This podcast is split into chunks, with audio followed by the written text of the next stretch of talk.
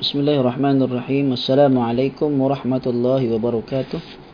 Alhamdulillah wassalatu wassalamu ala Rasulillah wa ala alihi wa sahbihi ajma'in. Insyaallah hari ini kita akan lanjutkan lagi penjelasan matan al-aqidah tahawiyah masih dalam matan ke-172.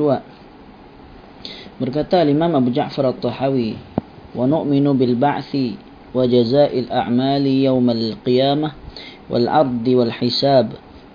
وقراءة الكتاب والثواب والعقاب والصراط والميزان kami juga beriman kepada hari kebangkitan yaumul ba'ts ah, dan pembalasan amal perbuatan pada hari kiamat wal ardi wal hisab berdiri menghadap Allah di padang mahsyar serta hisab perhitungan amal qiraatul kitab pembacaan kitab ini buku catatan amal wasawabi wal iqab. Pahala ataupun azab dan azab pahala dan azab. Wasirat titian sirat wal mizan dan juga neraca timbangan. Kita uh, telah bacakan sedikit dalil-dalil uh, berkenaan uh, keimanan ahli sunnah wal jamaah uh, terhadap perkara yang bersangkutan uh, tentang hari kiamat.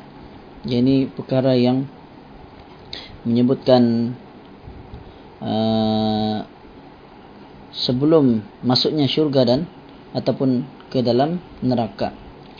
Sebelum ini telah kita uh, sebutkan dalil-dalil tentang uh, adanya azab kubur ataupun nikmat kubur yang juga merupakan termasuk dalam Uh, kategori ataupun pembahasan beriman dengan hari hari kiamat. Demikian juga setelah uh, setelah uh, berlakunya hari kiamat kemudian mulanya uh, dibangkitkan manusia.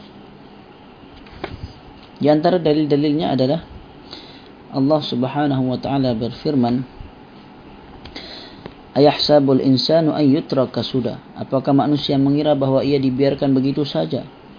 Alam yakun nutfatan mim maniyyi yumna. Bukankah dia dahulu hanya setitis air mani yang ditumpahkan ke dalam rahim? Thumma kana 'alaqatan fa khalaqa fa sawwa. Kemudian mani itu menjadi segumpal darah. Fa ja'ala minhu az-zawjayn adh-dhakara wal untha. Lalu Allah menciptakannya, menyempurnakannya.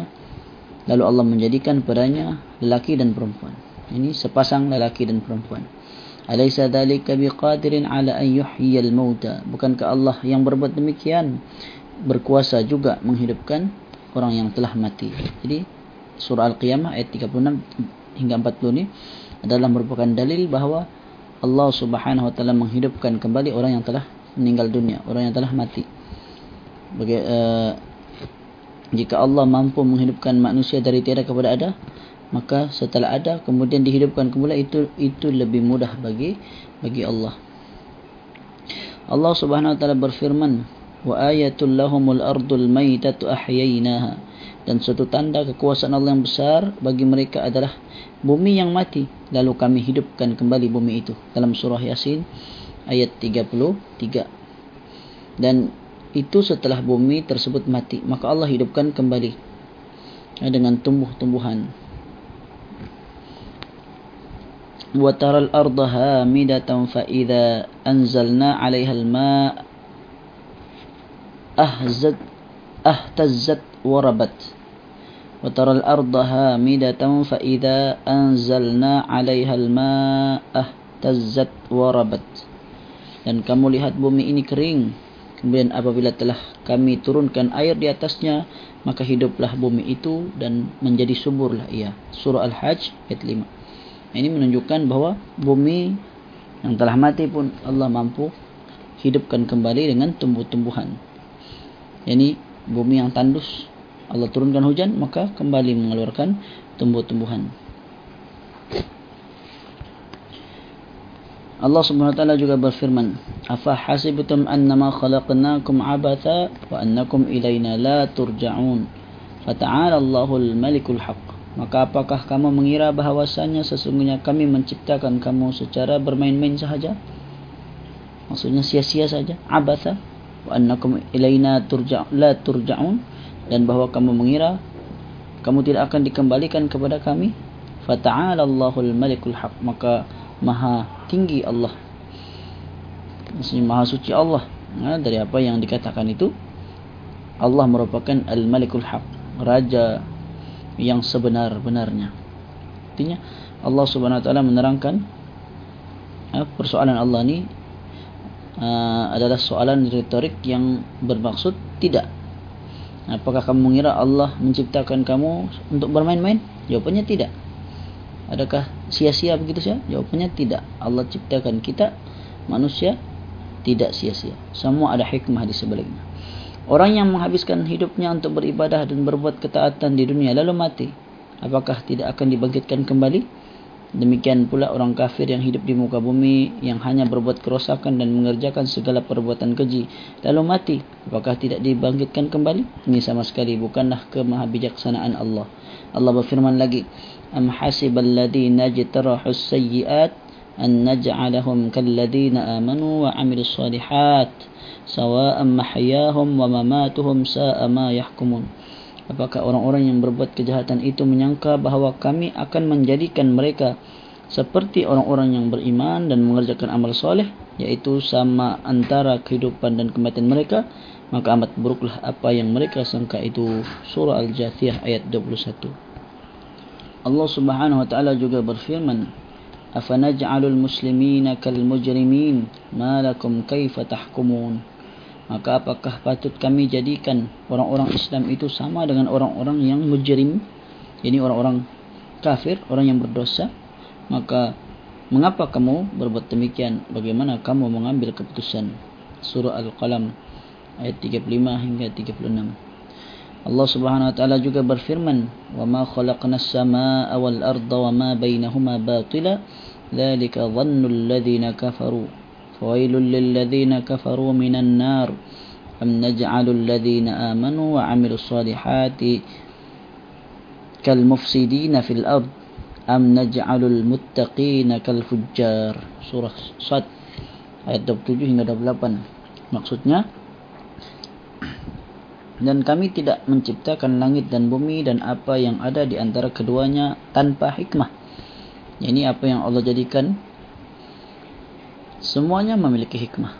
Yang demikian itu adalah anggapan orang-orang kafir. Orang kafir saja yang beranggapan tidak ada hikmah. Maka celakalah orang-orang kafir itu kerana mereka akan masuk ke dalam neraka. Patutkah kami menganggap orang-orang yang beriman dan mengerjakan amal soleh sama dengan orang yang berbuat kerosakan di muka bumi? Maka jawapannya tidak patutlah. Patutkah pula kami menganggap orang-orang yang bertakwa sama dengan orang yang berbuat maksiat? juga jawapannya tidak patut. Okay. Orang mukmin boleh jadi tidak mendapatkan nikmat di dunia sehingga hidupnya penuh kesempitan dan kesengsaraan. Lalu setelah itu semua dia tidak akan mendapatkan.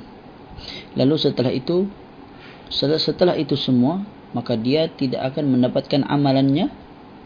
Sebaliknya orang kafir yang hidup penuh dengan kenikmatan lalu hidup penuh dengan kebengisan dan berbuat kerosakan di muka bumi lalu dia tidak akan mendapat balasan maka ini tidak patut bagi uh, ke uh, maha bijaksanaan Allah hikmah Allah jadi hikmah Allah dengan hikmah Allah secara logiknya pasti Allah Subhanahu wa taala ya, akan memberi balasan ya, bagi orang yang berbuat baik dan juga bagi orang yang berbuat kejahatan atau kerosakan kebangkitan kembali uh, uh, al-ba'ats juga bermaksud bangkit dari kubur. Allah berfirman yauma yaqumun nasu li rabbil alamin yaitu hari ketika manusia berdiri di hadapan Tuhan, di hadapan Tuhan semesta alam. Surah al-mutaffifin ayat 6 jadi maksud yaqumun nas uh, yauma yaqumun nas li rabbil alamin. Ini bermaksud bangkit dari dari kubur.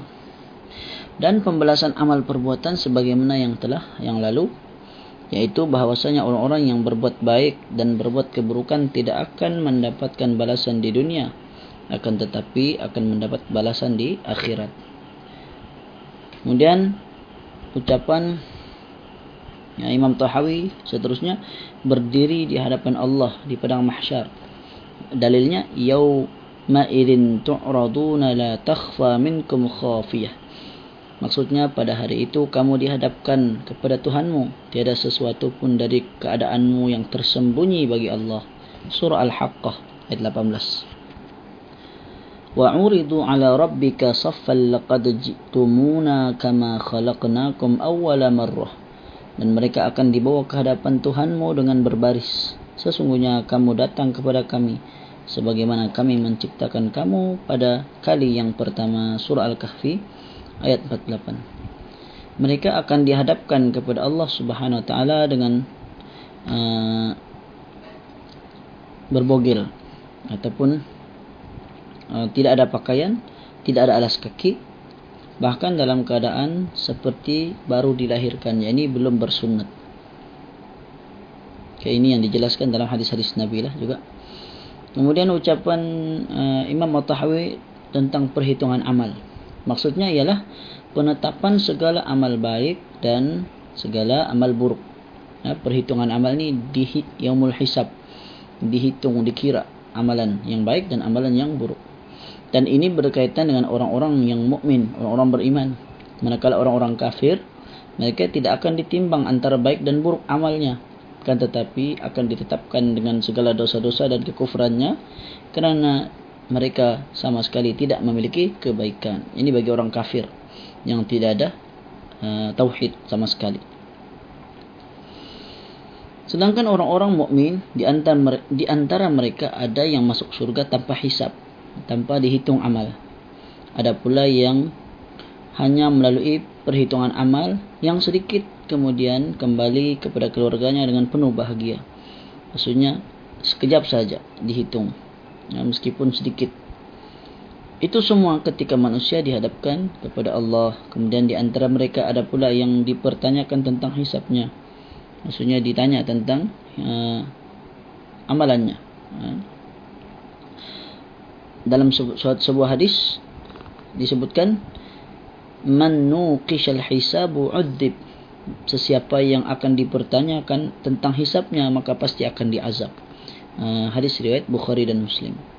Okay. Artinya siapa yang ditanya tentang uh, hisab pada hari hisab nanti pasti akan ada uh, akan ada azabnya. Okay. Inilah darjat-darjat bagi orang orang-orang yang beriman.